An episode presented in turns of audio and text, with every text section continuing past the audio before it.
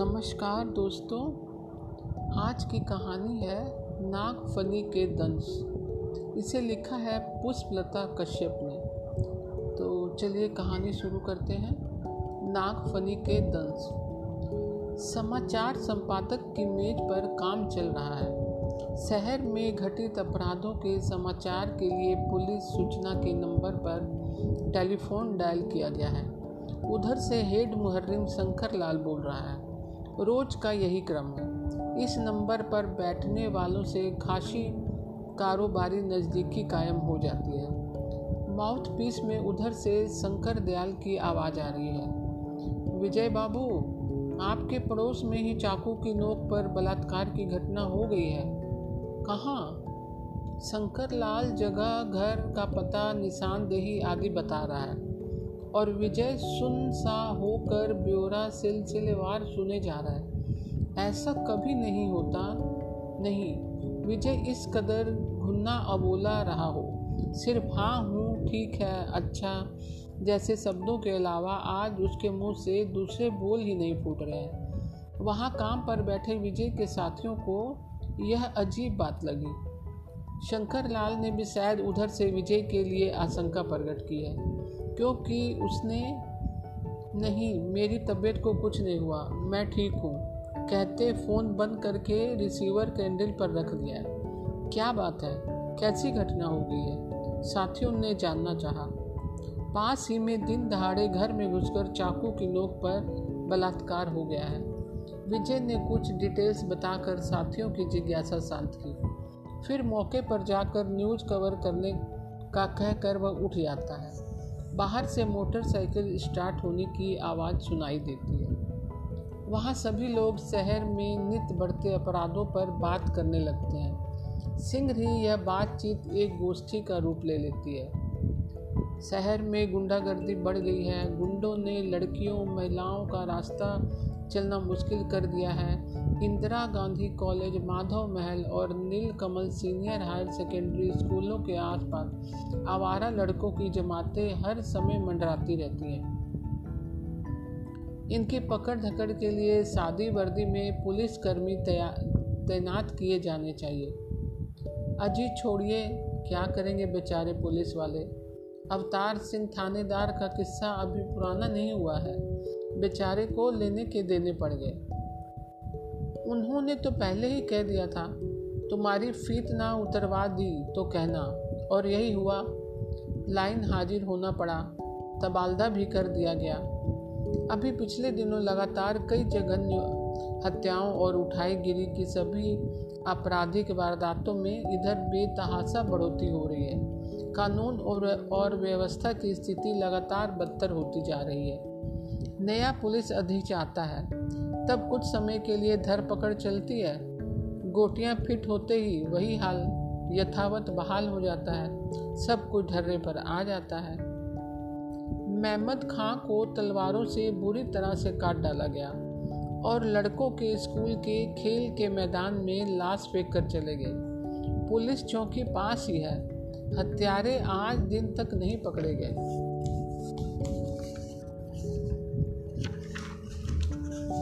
सुधीर पंचोली और अमोलक जैन को गुंडे घर से बुलाकर ले गए। अज्ञात स्थान पर ले जाकर संवेदनशील अंगों पर इतनी मार लगाई, ऐसी यातनाएँ दी कि एक ने तो वहीं दम तोड़ दिया। दूसरे को घूम चक्कर चौराहे पर डालकर चले गए। वह अस्पताल में पड़ा ज़िंदगी के लिए मौत से भीख मांग रहा है। कुछ ही दूरी पर पुलिस थाना स्थित है। अजी टैक्सियों में दिन दहाड़े लड़कियाँ उठा ली जाती हैं। बुढ़िया से लेकर बुढ़िया तक की असमत खतरे में पड़ी रहती है। पुलिस चौकियों की बगल और थानों की एन गश्त को भनक तक नहीं मिलती। चोर तसल्ली से ढाई तीन घंटे तक दुकानों की तलाशी लेकर माल मत्ता बटोर ले जाते हैं। एक के बाद एक दूसरी दुकान का ताला टूटता है। एक ही रात में बाज़ार की पंद्रह दुकानों के ताले टूटते हैं। पुलिस बेखबर रहती है है ना? हैरानी की बात। इसे कहते हैं दीपक तले अंधेरा। कल रास्ते में बारिश से बचने के लिए मैं कुछ देर को जाटवा बस स्टैंड पर खड़ा हो गया। एक गुंडा लड़की को खुलेआम छेड़ रहा था। दाम लगा रहा था। भद्दी नंगी बातें कर रहा था। वहाँ खड़े लोग, सभी लोग, हमें क्या? यह भाव लिए तमाशा देख रहे थे। चटखारे ले रहे थे, क्योंकि उनमें से किसी के घर से वह नहीं थी। शरीफ डर रहे थे। बोले तो कहीं जान सासत में ना पड़ जाए। इसी कह रहते गुंडा तत्वों के हौसले बुलंदी पर हैं। शरीफों की हिजड़ी मानसिकता गुंडागर्दी और अपराध कर्म को पनाह देती है। इसे पन पाती है। वह नर्स का किस्सा हुआ था ना? यूनानी औषधालय में एक व्यक्ति ने दवा की पर्ची नर्स को पकड़ाई। नर्स अंदर दवा लाने गई। वह भी पीछे पीछे जा पहुँचा। वहाँ चाकू दिखाकर उसे साड़ी उतारने को कहा। संजोग से दूसरी नर्स वहाँ आ निकली। उसने हो हल्ला मचा दिया। किस्मत अच्छी थी, वरना भोगवाद, पूंजीवाद, संस्कृति बाजारीकरण भूमंडलीकरण तेज़ी से होता शहरीकरण औद्योगिक विकास, पारिवारिक, सामाजिक विघटन, घटती संवेदनशीलता, बेरोजगारी, गरीबी, असंतोष, हताशा, बढ़ती जनसंख्या, व्यावसायिक सिनेमा, अश्लील फिल्मी गीत, पोस्टर और टेलीकास्ट प्रोग्राम, कुरुचिपूर्ण, विभस्त सेक्सी साहित्य और अन्याय को संगीत सामग्री। मस्तिष्कों को विकृत करके असमित जीवन और सेक्स अपराधों के घटित होने के लिए जिम्मेदार है। समूचा राष्ट्र आतंकवाद दंगों और सांप्रदायिकताओं की चपेट में है। बलात्कार की यह ताज़ा घटना राकेश मेहरा की युवा पत्नी ममता के साथ घटी थी। अपराधी दो थे। उनकी नीयत पिछले कई दिनों से उसके रूप और यौवन पर टिकी थी। वे माकूल अवसर की ताक में थे। घर के फ़ोन टेप करते हैं। गतिविधियों पर नज़र जमाए थे। आखिर उन्हें मौका मिला। राकेश ने सुबह घर की बिजली की लाइन में फॉल्ट आने की शिकायत और उसे ठीक करने की तायद को फ़ोन किया था। दोपहर को जब बच्चे स्कूल के लिए निकल गए, नौकरानी भी काम ख़त्म करके जा चुकी। गुंडों ने अपनी मोटरसाइकिल घर के बाहर खड़ी की और कुंडी खटखटा दी। बिजली ठीक करने के बहाने वे अंदर तक घुस आए। चाकू निकालकर ममता को समर्पण के लिए बाध्य किया। हाथ पाँव बाँध दिए, मुँह पर टेप चिपका दी और बारी बारी से मुँह काला किया। फिर इस धमकी के साथ चले गए, हमारे बारे में किसी से कुछ कहा तो बच्चों और पति को मार डालेंगे। फिर इंसाफ का तराजू से उन्हें प्रेरणा मिली। छत की तार पर सूखते चकट रंग चटक रंगों के कपड़ों, ब्रा और पेंटिंग उसके अंतर वस्त्रों से उन्होंने अपने शिकार की उम्र का अंदाज़ा लगाया था। कपड़ों से घर में जनानी की संख्या का भी अनुमान लगा लिया गया था। और फिर ममता को एक दिन उल्लास में वातावरण में हँसते इठलाते देखकर तो वे बुरी तरह ललचा गए ये बातें अपराधियों ने ममता से अपने मज़े के दौरान कही थी। ममता ने बताया उन्होंने मुझे कोई नशीला पदार्थ सुंघा दिया था, जो उनके रुमाल में था। रुमाल मेरी नाक पर रख दिया था। मुझे चक्कर से आते रहे। होश में आने के बाद बेख्याली में ही बेखास्ता मैंने शोर मचा दिया। मैं वह डर गई थी। पड़ोसियों ने आकर मेरे बंधन खोले, पहनने को कपड़े दिए, और वह फूट फूट कर रोने लगी। उससे पहले पुलिस बयान लेकर जा चुकी थी। विजय दिनेश का क्लास फेलो रह चुका था। दोनों कभी दोस्त भी रहे थे। ममता ने वे बातें भी जो वह पुलिस को नहीं बता सकी सद्भावनापूर्ण विश्वास के कारण विजय को बतला दी थी। उसने भाभी के स्नेहिल रिश्ते के वास्ते घरेलूपन से बातें की थी। अपनत्व की निकटता से ढांढस बंधाया। उसे हिम्मत दी थी। दिनेश कॉलेज के दिनों में लड़कियों को छेड़ा करता था। राह चलते फपती कसना, गंदे, अश्लील प्रस्ताव करना, चोटी बाल चुन्नट खींच लेना आदि हरकतें करने में एक तरह से वह माहिर था। उसकी जलील मनचली हरकतों और सौदेपन को लेकर विजय की उससे अक्सर तकरार होती थी। इन आदतों के कारण वह कई बार पिट भी चुका था, लेकिन वह अपनी आदत से लाचार था। इसी के रहते विजय की उससे बिल्कुल टूट गई थी।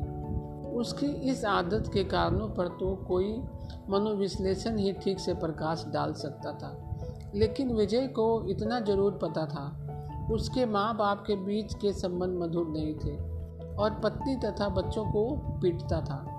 विजय ने समझाया, देख, तेरी यह आदत बहुत कमीनी है, कोई शरीफाना सगल नहीं है।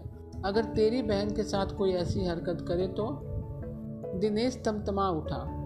विजय ने इस पर कहा, सोच ले, ये भी तो किसी की बहन बेटी होगी। लड़कियाँ कहती, तेरी माँ बहन नहीं है क्या? हाँ हाँ क्यों नहीं?